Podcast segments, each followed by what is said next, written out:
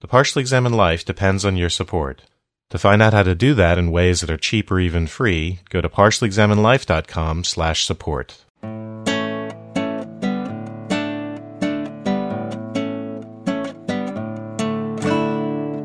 You are listening to The Partially Examined Life, a podcast by some guys who were at one point set on doing philosophy for a living, but then thought better of it. Our questions for episode 161 are something like, what is white privilege and what should we do about it? And we looked at material by Charles Mills, Peggy McIntosh, Lewis Gordon, Charles Yancy, Tim Wise, John McWhorter, and Lawrence Blum. To get the readings and more information, please check out partiallyexaminedlife.com. My name is Mark Linsenmayer, taking advantage of the low expectations brought about by my race, in Madison, Wisconsin. This is Seth Paskin in Austin, Texas.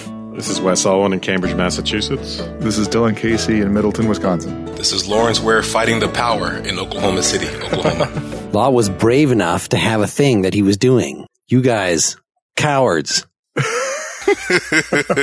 Cowards or lack of creativity? No, it's cowardice. It's just, just cowardice. I don't know which one is worse. I don't know if it's worse to have a lack of creativity or to be a coward. Maybe you're both. I, I have no oh. idea. I feel like that the kind of analyses we've been reading here, somebody can make a case that they boil down to the same thing. Like you had the courage to be creative or, you know, something like that. Or, or your lack of creativity shows that you're uh, thinking according to the system, which in effect is a form of cowardice. These existential sort of uh, analyses. I, I guess no the idea. question is, how do we benefit from our cowardice? Not at all, because today you will be called out. All right, let's do it. Yeah, so we had a bunch of readings here. First of all, why are we doing this? Partially because our last political episodes, we made a little offhand comment about really parroting Rorty, that this whole political correctness thing, and then bringing it to the modern age or the modern decade, since was, his book was 1998 or whatever, that people are analyzing the current election as in part lost because a huge portion of the electorate was offended by these cultural tropes that are going on. And we've never just actually stopped and tried to think about what these tropes are and read some of the material and read some of the articles by smart people being nitpicky about the material and seeing what actually makes up what are we talking about when we say white privilege? Why you might want to say that it doesn't exist or something or that of course it exists. It's an obvious fact is because you don't have a common definition. You don't have a common understanding so it seemed at least getting these things out would be helpful and we have so many readings i would guess that maybe our first half would be more we read these kind of cultural things, like the Peggy McIntosh article that more or less invented the term from 1989. We've got these things that are part of the white privilege 101 required readings. So we'll talk about those a little bit, but then we also have these academic articles, just as rigorous as anything else we've read for any episode. So, uh, I would think maybe our second half will focus more on the nitpicky stuff, but, uh, should we give some opening statements? What we're looking to get out of this or what the issues we're coming in, in here with? Law, our guest, do you want to start returning for the fourth time? I think that's a record for our, our guests. Really? Maybe, Is it maybe really? not. Maybe Matt Teichman has more. Well, first, I'm just happy to be here. Uh, it's really been, it's crazy that honestly, much of the success that I've kind of had in my career of late really kind of started with being on the partially examined life. Actually, people reached out to me having listened to you guys and then inviting me out to come out and give talks about race and whatnot. And of course, my area of specialization is philosophy of race. So First, I want to say thank you guys for having me back on and allowing me to either break a record or tie a record or not make any kind of impact, whatever that is. But anyway, got our cut. So, Did you bring our cut for your, for your talks? Uh, yeah, I got it. It's, it's right here. So all you got to do is come here and get it. I'll the, find you in Stillwater. I bet you will. I bet you will, but the money won't be with me. But seriously, I think it's just an important topic to discuss. It is a contentious topic, particularly in light of our current political kind of climate every single semester I teach a fall class about philosophy of race. I teach a, a spring class and then I teach a summer class. And I haven't even told you guys, but starting in the fall of next year, I'll be the co-director of the Center for Africana Studies there at Oklahoma State University. This is a, a subject matter that we spend a lot of time thinking about, talking about. Oftentimes the question is, well, what's the good of having these kinds of conversations? And, and I think that's something that we'll have to kind of dig into. What's the point of these kinds of conversations? Because for me, it's certainly not about white guilt or anything along those lines.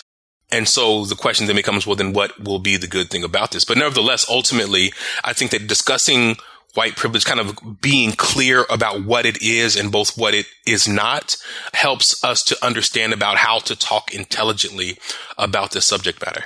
Well, I found that I haven't really thought about it a whole lot, actually, except in the context of privilege itself. And then I have often reflected on my own for myself in a variety of ways. I guess both being a man and being white and a whole other bunch of areas where I find that I don't, maybe this is uh, like to the point of some of the articles that I don't think about that as being a defining characteristic. And I think thinking about the fact that I don't think about that very much is important. And the part about these articles that was particularly resonating to me was thinking about the whole issue of privilege, which to me, I guess I find myself consciously aware of the fact that I just feel very lucky and fortunate and privileged, but thinking about what obligations it has and what role it has, and also what is it also to be fortunate.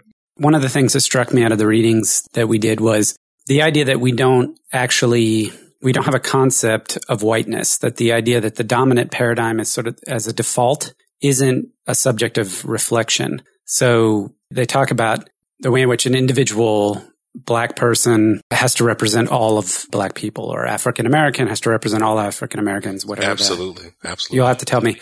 And we don't carry that burden, but it's not because we've said, oh, well, whites aren't subject to the same set of rules. It's just not even thought about. And so that sort of unexamined position of subjectivity is, I think, really interesting because that is a criticism that we've tried to bring up about just even within the philosophical tradition, philosophers trying to generalize from their own individual experience and assuming that the subjective experience of other people is identical to their own. And this is just an extension of that, but a much more concrete version of it. So this is just yet another part of the philosophical picture of know thyself. So this kind of trying to interrogate these things that allegedly are exerting unconscious influence on you. I'm all for that. I also think that we need to be very critical, you know, with anything that is I don't want to say that white privilege rhetoric is a socially dominant form yet. It's certainly not, you know, it's, it's part of the academia. It's maybe dominant in the younger generation, but I have as a general rule of thumb that whenever anything gets mass produced like that, it gets dumbed down. There's probably something wrong with it. So having some sort of, uh, even if there are completely valid facts that are being referred to and concepts that make sense and are a worthwhile part of a humanity's self knowledge, that doesn't mean that every time somebody says, you're just saying that because of white privilege that they're using that language correctly. From my point of view, we're, we're talking about rhetoric here. How is this rhetoric being used? What is it being used for? Is it legitimate? All right, Wes. All right. So, so yeah, I have a fair amount of anxiety about this conversation. oh, come on, man! I have such strong. come on, man! Come on. I have such strong opinions about this, and, and that's good. My opinions diverge from most of my left-leaning friends, and um, you know what I did uh, since Friday and over the weekend. I've been writing and thinking about this, but I it's one of these episodes where I ever prepared, spending every waking minute, and now I'm exhausted. Plus, sort of the uh, alternation between anger and sympathy as I was reading some of these things added to that that exhaustion. But I think less than wanting to come, you know, with full guns blazing what I did in trying to write about, I actually spent a lot of time on Peggy McIntosh's paper, even though it's sort of in a way, it's the least rigorous of the academic things we read. And it's, it's a foundational and, piece though. Yeah. Yeah. And in reading it and sort of trying to work through the logic of it and trying to make the strongest argument in favor of white privilege and trying to figure out, okay, what does this mean exactly? And how can it be beneficial? And trying to distinguish it and this is sort of probably a good entry point for the discussion, but it's distinct from as as McIntosh herself points out, and as some of the other writers point out, it's distinct from a traditional becoming aware of one's white privilege is a distinct thing from being aware of racial injustice and say black underprivilege and wanting to fight to change that. Those two things are different. And so the question is, what's the difference? And what does this add? And actually, from a pragmatic standpoint, how does it help in accomplishing racial justice? Yeah, if I can just read the list of readings, which will be in the blog post corresponding to this episode at partiallyexaminedlife.com, so you don't have to remember this. But Wes just mentioned we'll probably start with Peggy McIntosh's Unpacking the Invisible Backpack. It's from 1989. It's only five pages long.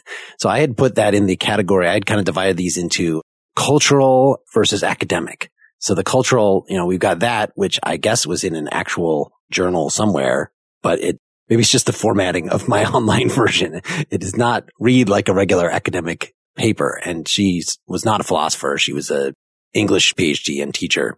And then we also watched a documentary by Tim Wise called White Like Me, which is something that Law had recommended that he uses in the class that he teaches. Charles Yancy, Dear White America. So that's a 2015 editorial. So another piece of, uh, he's actually responding. Like, I know what you're going to say in the comment section. Like, it's really speaking directly to the public, even though he is an academic and has written longer, more rigorous stuff. And then another article, a 2015 editorial from the Daily Beast by John McWhorter, The Privilege of Checking White Privilege. So he's another black academic, but in his case, even though he is not in any sense conservative, he thinks that this rhetoric of white privilege is kind of counterproductive. So that's kind of a con perhaps within that stream. Then as far as the academic papers, we really just only read three of them. Charles W. Mills' White Ignorance from 2007, which is uh, probably the beefiest of the three. Lewis R. Gordon's Critical Reflections on Three Popular Tropes in the Study of Whiteness. So that is again sort of critical, even though he's another black academic. He's a Frantz Fanon scholar. He's obviously very interested in philosophy relating to race and, but just doesn't think maybe that there are things that are underthought about this particular rhetoric. And the last one, Lawrence Blum, White Privilege, a Mild Critique from 2008, which as the title would indicate also is nitpicking some things about the language. And he acknowledges Lewis Gordon's article and, and points out there are some subtleties in Peggy McIntosh's article that are missed, you know, when so there's a, the actual five page article. And then the initial thing we were pointed at was actually just a two page list. Like these are all the ways that I'm privileged, that you should put these on your wall and look at them and remind yourself that I can go shopping alone most of the time, pretty well assured that I will not be followed or harassed and be grateful, you know, kind of like daily affirmations. Here are these things to keep in mind that not everybody shares these things that you take for granted. And I think just taking that little two page handout and thinking that that's the whole idea by itself misses some pretty necessary context. Well, I think we should take some of her examples here's what I tried to do. I tried to, so it's a long list and it's not really organized in any particular way. And some of the things I, I wanted to look at the categories and figure out, okay, what are the general sort of things going on here? And I think what it seemed to jump out to me is some of it is material discrimination, the ways in which white people have material advantages, but maybe more subtle than you might think. Maybe not coming from outright active discrimination, but for instance, just having better social networks for finding employment or freedom from being discriminated against and harassed, whether it's being followed around in a store or harassed by the police or things like that. And I think that's probably that category is, is on people's radar more than some of the other categories. The other parts of the list focus on areas in which black people might feel disrespected or slighted or stereotyped or ignored, left out, made socially uncomfortable. And whether it's in specific interactions with white people or in kind of the quality and quantity of representation within the dominant culture. So whether or not you can find representation in the media and the arts and educational materials and books and whether you can find, uh, you know, representative toy, things like that. So that's sort of the general summary of the list. What stood out to me is a lot of it has to do with what's subtle about this idea of white privilege is this focus on the concept of social recognition and the importance of that and the ways in which even beyond discrimination, that lack of social recognition has real consequences. Isn't that central to the notion of what she means by privilege?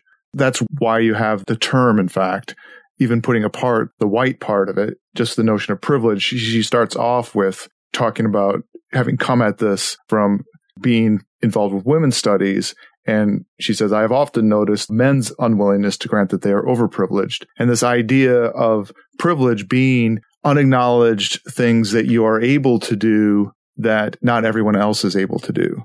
you miss the kind of contingency you have as being a member of the dominant culture that gives you privilege.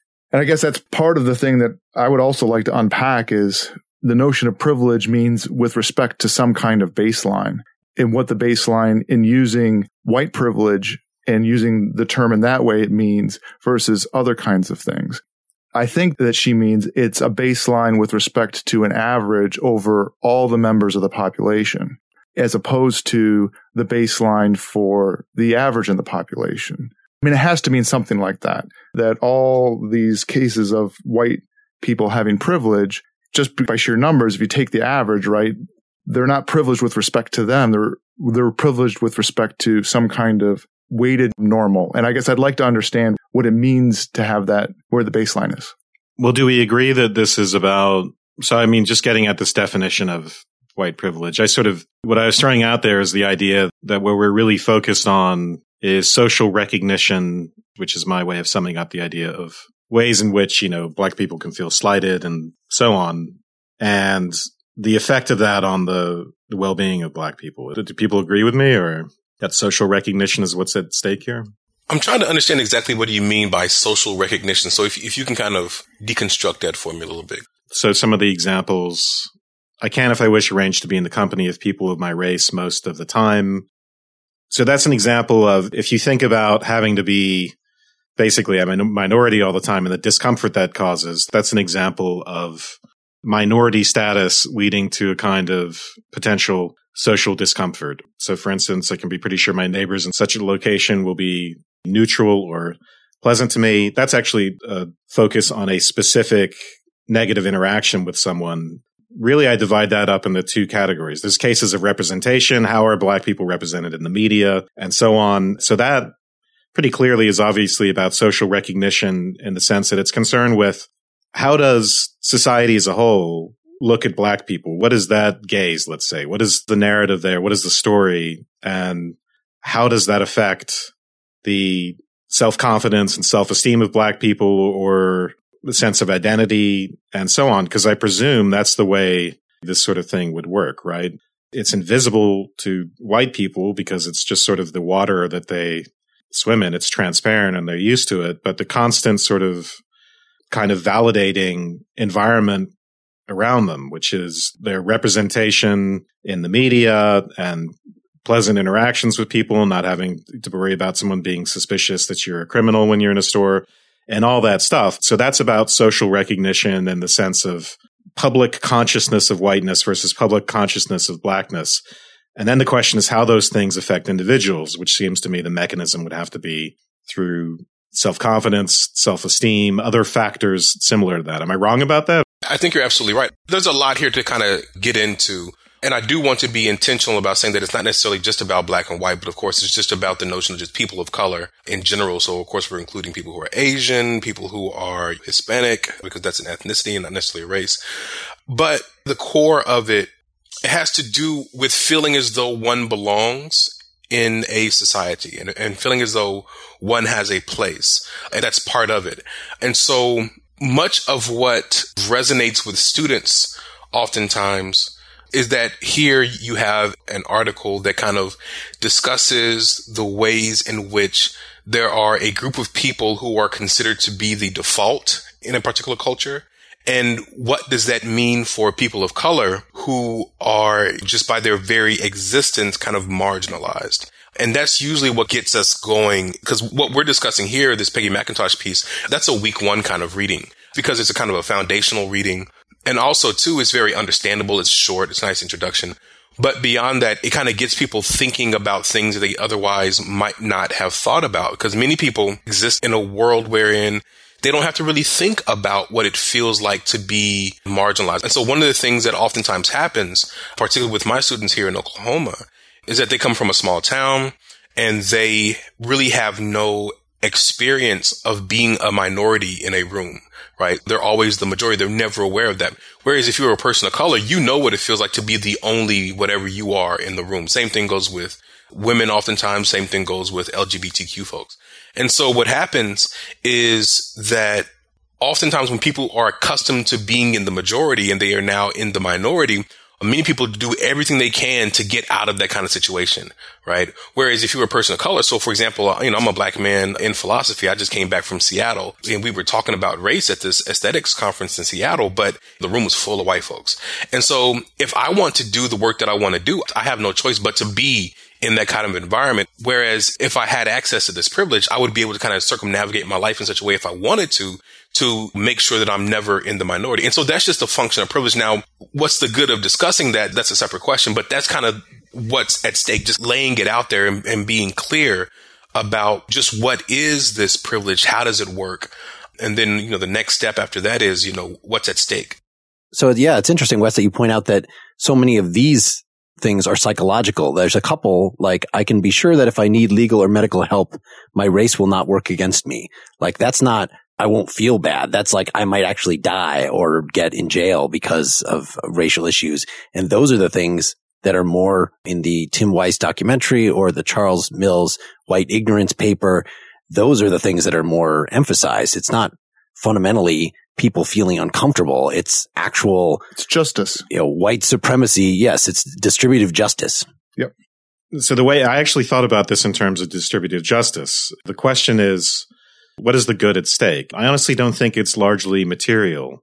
At least if you look at the McIntosh paper, there are some cases in which this is about, like I said, material disadvantages, harassment and things like that. But most of the focus is on social recognition. So I take it to be a sort of psychological version of distributive justice where the good in question that should be equally distributed is this social recognition. And if it's not that, it's hard to see how acknowledgement of white privilege can make any difference because I think the acknowledgement of white privilege is meant to have, to some extent, an equalizing effect. And the other part of this is McIntosh makes clear that it's not enough for white people to have good intentions and to think I'm not a racist. And even one of the academic writers, it's in the mild critique, but basically you could be a complete stereotypical social justice warrior about race and never have heard of white privilege. You could be working on policies to decrease the way disparate effects of of health via the healthcare system, things like that.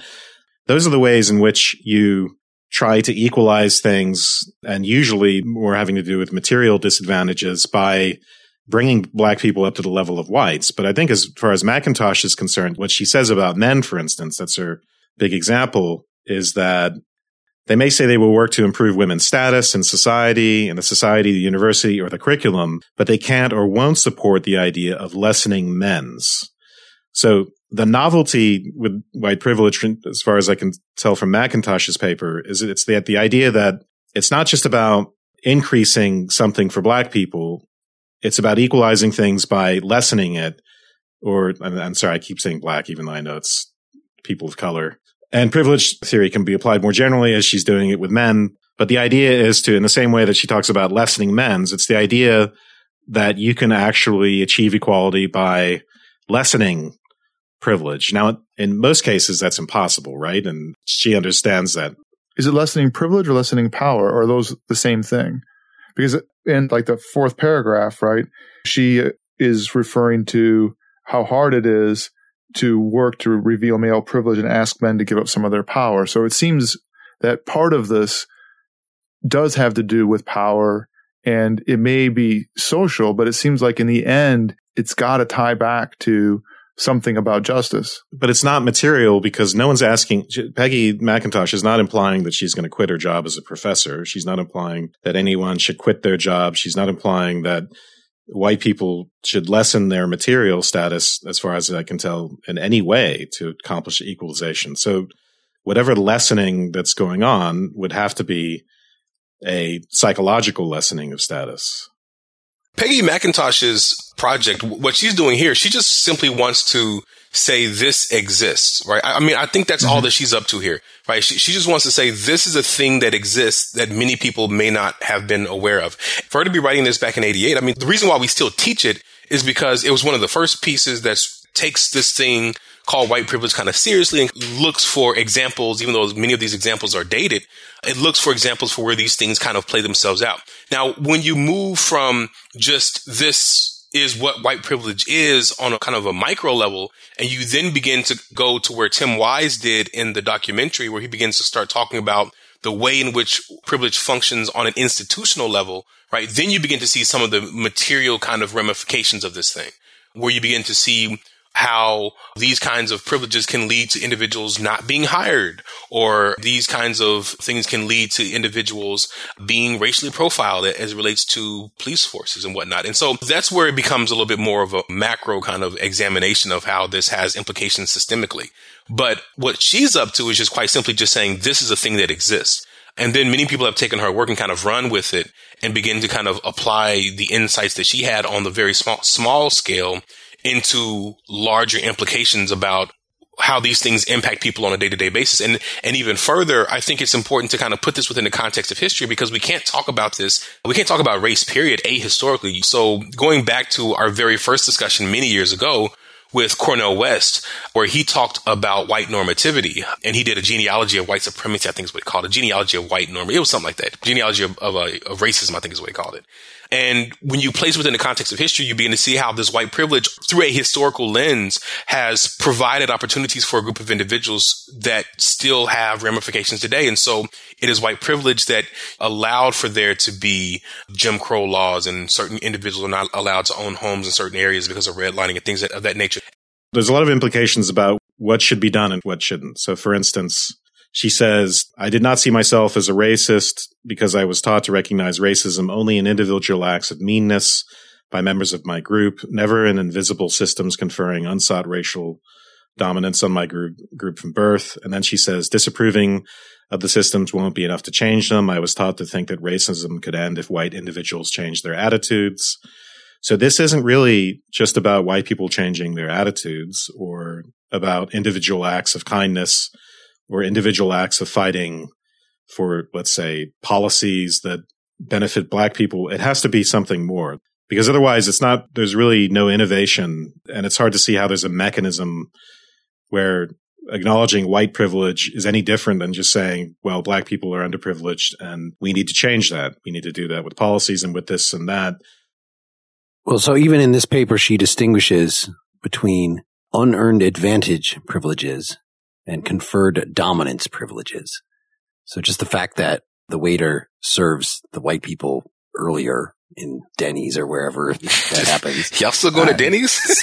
famously Denny's. That's what I'm, why I use that. It would be an unearned advantage. It doesn't mean that the white customers then get dominance over the black customers because of that. Yeah. This is like a social distributive justice. The thing that's to be distributed, the good that we're worrying about is a social good that has to do with being made confident, uncomfortable, and alienated, and so on. It's the things that validate us versus the things that don't validate us. That seems to me to be the fundamental issue. And those things are ultimately related in subtle ways to material advantages as well. But I think the direct focus here is psychological. I mean, I guess I disagree with Wes's assessment that they're predominantly psychological. One of the things, I mean, where I thought you were leading us, Mark, was to the Blum essay where he, at first I thought he was making some typically unhelpful analytic distinctions. For the purposes of this article, I will register Gordon's legitimate linguistic complaint, but will continue to use the word privilege because of its pervasiveness and familiarity within the literature. Within McIntosh's category of privileges worth having, there still seem to be some important distinctions to be made. The first is between spared injustice privileges and unjust enrichment privileges.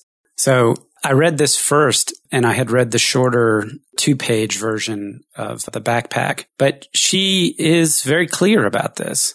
So I felt like Blum, if Mark had just kept reading, we might at least start distinguishing between positive advantages, which we can work to spread, and negative types of advantages, which, unless rejected, will always reinforce our present hierarchies. For example, the feeling that one belongs within the human circle should not be seen as a privilege of the few. Ideally, it is an unearned advantage and not conferred dominance. The expectation that neighbors will be decent to you or that your race will not count against you in court should be the norm in a just society. Others, like the privilege to ignore less powerful people, distort the humanity of the holders as well as ignored groups. It doesn't seem to be psychological to say that if the basis of a just society is that, for example, somebody can reasonably expect to be judged by a jury of their peers. And we should have the expectation that the peers would not judge you based on the identical actions by identical people and the only difference being their race, that the race would factor against them. So I agree there's some of that, but if you go down this list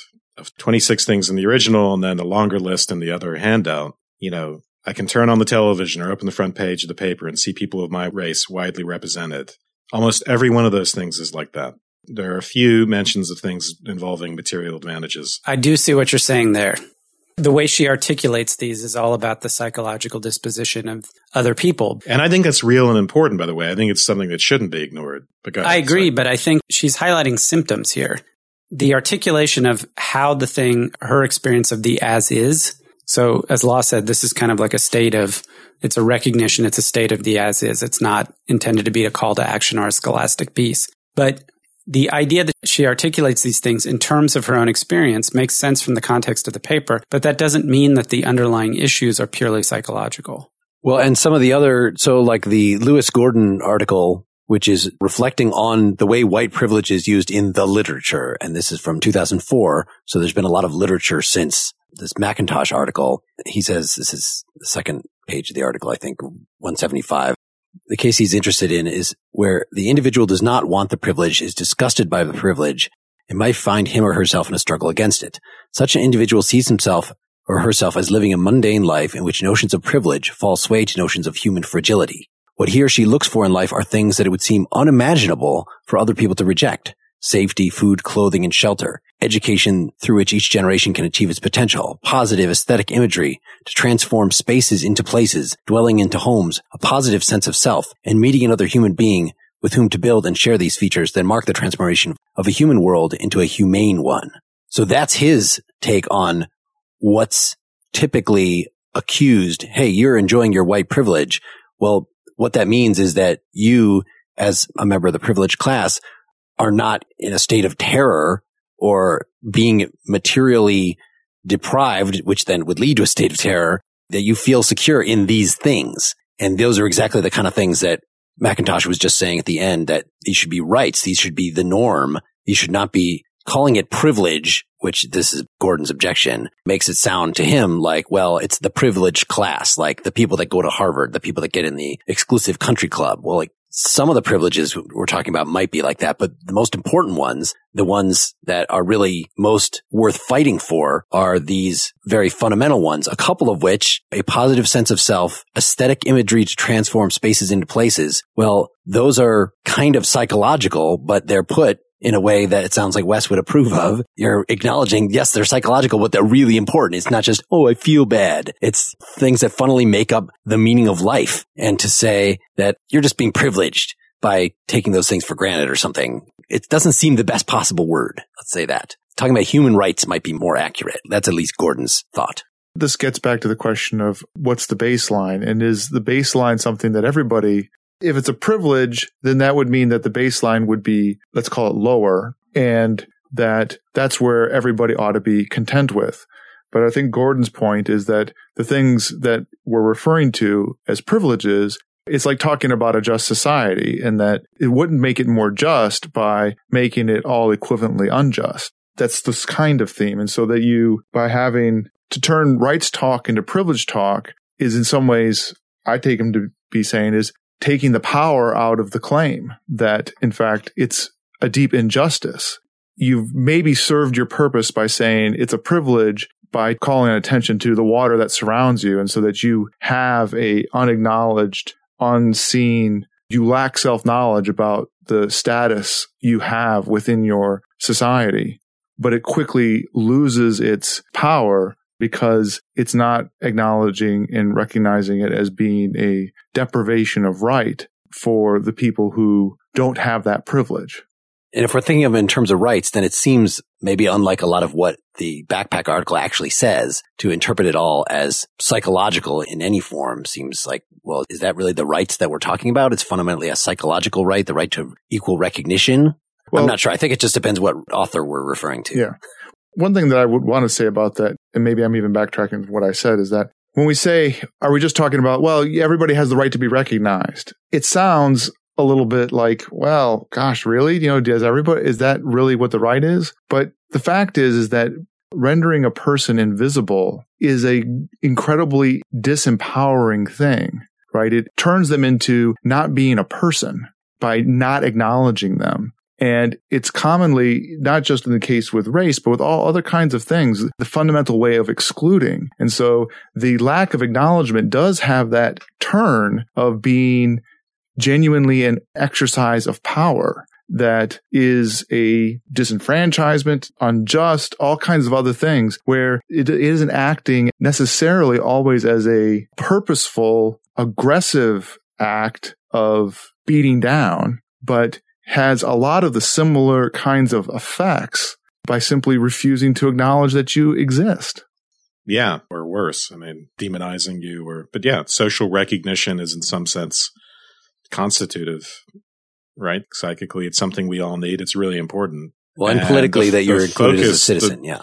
Yeah. And the focus on it, I think, is actually important. It's something that should be highlighted. I think that's one of the good innovations of talk about white privilege. You know, and this is why I was trying to emphasize the psychological aspect of this, not to diminish it, but because people are more likely to be aware. People are more likely to think about racial justice in terms of these more overt things about whether someone has actually been discriminated against or so on and so forth. But yes, the sense in which this factor of cultural representation is very real and very important and does lead to material disadvantages. So the material disenfranchisement doesn't have to be direct, in other words. Well, maybe we should bring in the Tim Wise documentary, which does seem to be about material disenfranchisement primarily. And he does not spell out, I don't think, the exact connections in the way that we're talking about between the psychological and the material. He just says his opponents here are the folks that say, oh, hey, you know, Obama's president now, or, you know, the civil rights laws passed. So therefore there's no more racism. And then he just instead gives you a bunch of figures. Well, hey, look, the median wealth of white families is 20 times greater than that of black families. 70% of students of color attend majority black schools, which are 10 more times to have high levels of poverty. College educated blacks are nearly twice as likely to be unemployed. So you might think that people are being more civil to each other except for, you know, those bastard obvious racists that you see at rallies holding up Obama is a monkey signs or crap like that. But just the fact that you, we have these great disparities means that something is not connecting, that racism is not as gone as we think. One of the things that kind of struck me about that is typically whenever people talk about racism or they talk about white privilege, they oftentimes talk about it only within the context of interpersonal interactions, right? And so as long as I'm a good person, then that's all that ultimately matters. And what I think that documentary does a pretty good job of doing, although I do have some criticisms, but I think it does a pretty good job of pointing out the institutional side of it. And it points out the ways in which these things have historical precedents. These things go back to really even before the founding of the country, but certainly to the founding of the country, right? And these are things that are kind of embedded and woven into the very fabric of this country. And so it begins to shift it away from hey, just be a nice person into, okay, now what do we do to try to make a more just society? And I think that one of the things that I continue to wrestle with is that for many people today, in order for something to be considered racially problematic, it has to rise all the way to the very high bar of overt racism. Like, so someone has to use a racial epithet or someone has to do something that is just completely overtly racist in order for it to qualify as being racially problematic. And what he shows us or he attempts to show us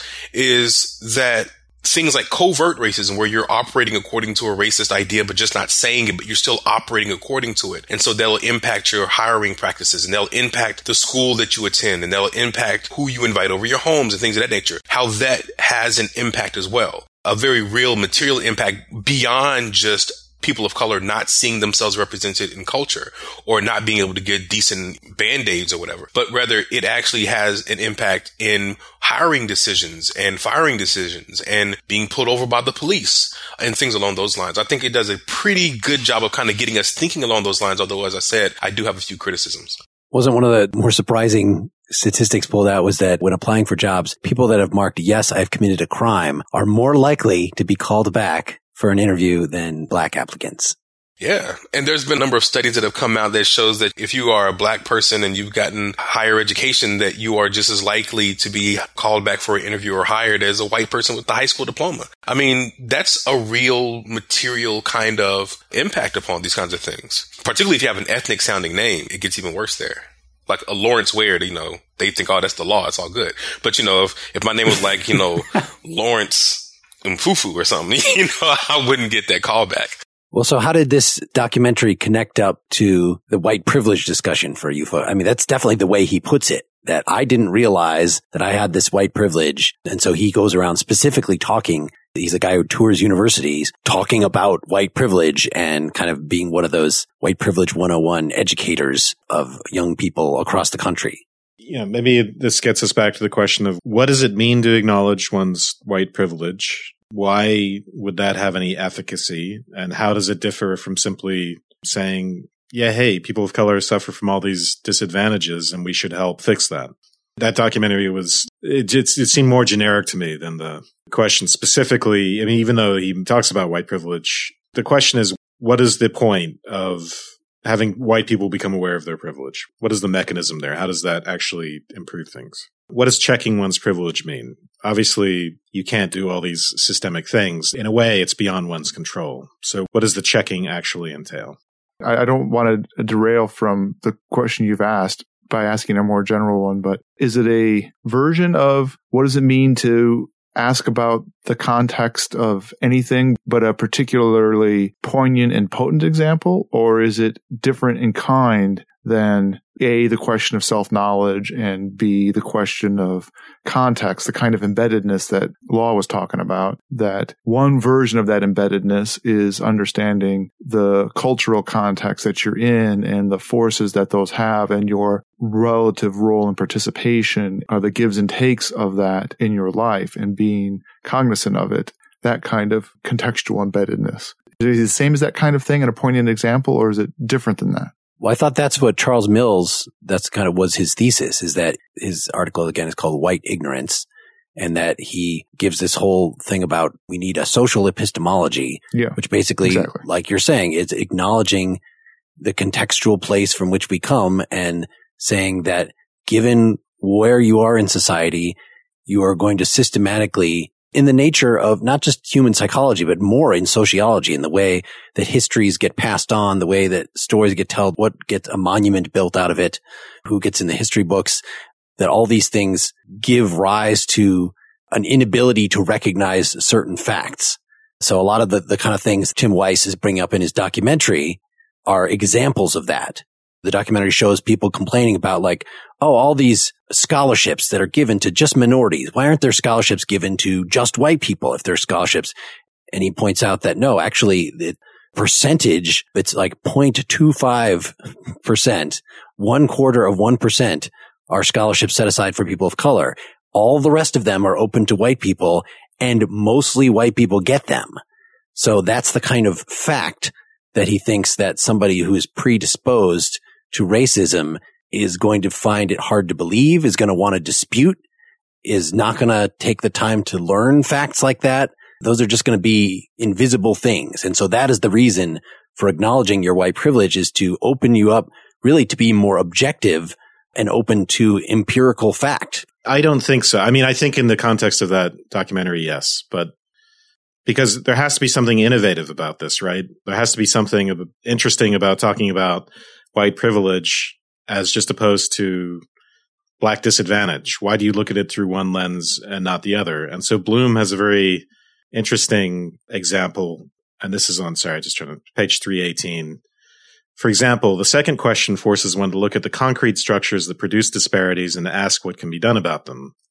As suggested earlier, these structures are not the same in every domain of social existence. Suppose a white student is interested in the area of medicine and wishes to engage with the issue of healthcare disparities, then an activity that might both contribute in a meaningful way to improving the situation of Latinos and blacks in the USA and be personally meaningful to the student would be to join a group that is researching and documenting healthcare disparities in one very specific area, say diabetes care, or it might involve trying to find a project or group that is attempting to educate healthcare providers about the ways that they generally unknowingly and unintentionally shortchange their Black and Latino patients.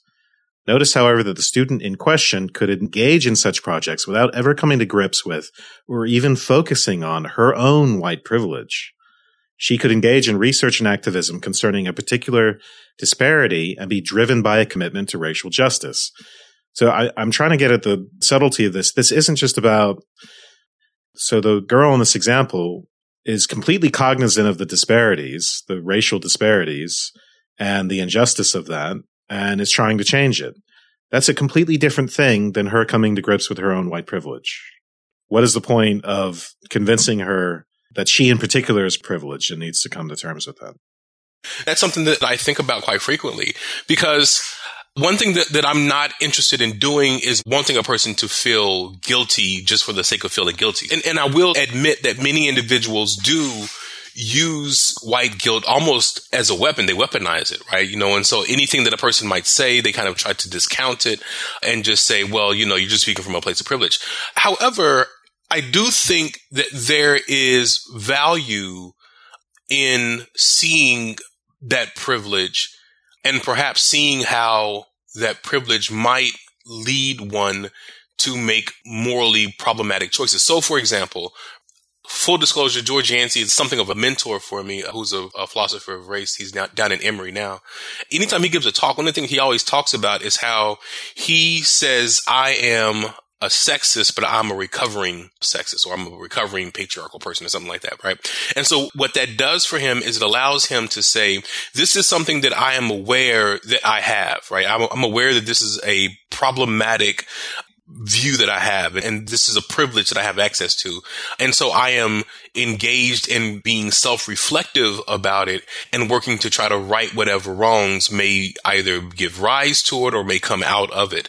And so I think that part of why examining privilege on the one hand, as a philosopher, I'm just interested in the fully examined life, right? And so being intellectually curious and being aware of just the way in which these things work and and the forces that surround us that get give rise to things like privilege and the way in which they kind of work in the world. But on the other side of that i do think that there is value in a person being aware of that privilege and perhaps using that privilege in a way that brings about more justice and being reflective and for the sake of educating other individuals about that privilege. So I, I do think that there's some value there, but I do understand his point that a person can be engaged in the work of trying to make a more just society without ever having to confront that. Although I do wonder if being aware of that privilege allows a person to have more insight into how to fight against these things and, and learning how to build a more just society. I just wonder if that helps some. In fact, I'm pretty confident it probably does.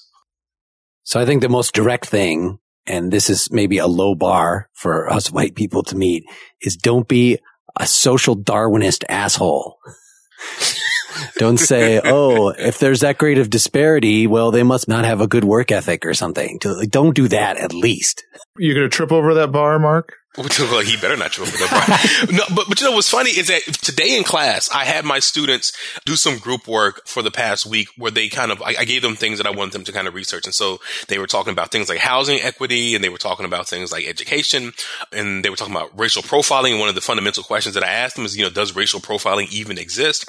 And so today, one of my groups presented about poverty. And so the question that I asked them point blank, I said, okay, if I'm looking at these numbers and I'm looking only at them through an ahistorical lens, I don't take into account history, I don't take into account anything. What these numbers tell me is that these group of people who are impoverished are just lazy. Is that what's happening? Right. And so I'm challenging them to think about this in a larger scale. And I know that philosophically, we understand that philosophy is not history, but I think with this kind of subject matter, it's important to have the concept of history in the back of our minds as we're talking about this. And so the reason why I asked that question is to get them to kind of think about the ways in which we got to the numbers where we are, as opposed to just simply looking at the numbers through a snapshot and just completely trying to come to some kind of ad hoc conclusion based solely upon the end numbers. You know, we have to take into consideration educational access, and that has a function of privilege. We have to take into consideration legacies of redlining, and that has a function of privilege. We have to take into consideration economic opportunity and that has a function of privilege. You know, these are all real material kind of functions. And so I think that low bar that you're talking about, man, I mean, I think that's a joke kind of, but it's kind of true. I mean, there are, how many people do we know who look at those raw numbers and just like, yo, they're lazy or they have a predisposition towards criminality. Many people really think that stuff, man, especially in Oklahoma. I don't know what they're doing up in Wisconsin now. Although I did see, I, I did see watching. It's a little, a it's a little bit different in Wisconsin, but well, you know who you voted for. Hey, so. hey, all right. Well, that's great that we got some of the readings out. We got even some of the initial criticisms out. In our second half next week, we're going to talk more about, you know, is this guilt and more about social epistemology and the really the theoretical apparatus that might drive one to believe in white ignorance of the kind of thing Mills talks about and much more. So I hope you come back or hey, get the citizen version right now and just so you know, we actually give away some scholarship versions of this. So this is not just for the privilege. If you're too poor to afford a citizenship, although really you don't have $5, you know, you're on a, some sort of electronic device. I bet you have $5. In any case, if you don't want to do that, you can always reach out to us. Email us at pel at partiallyexaminedlife.com. And uh, once a month or so, we'll, we'll give a free citizenship to somebody, to a deserving and if you say that you're a criminal, then we're more likely. No, there's no bias involved. It's the internet. We don't know who you are. You could use a fake name. Or maybe we know right, who I'm you talking. are because it is the internet. All right. See you next time.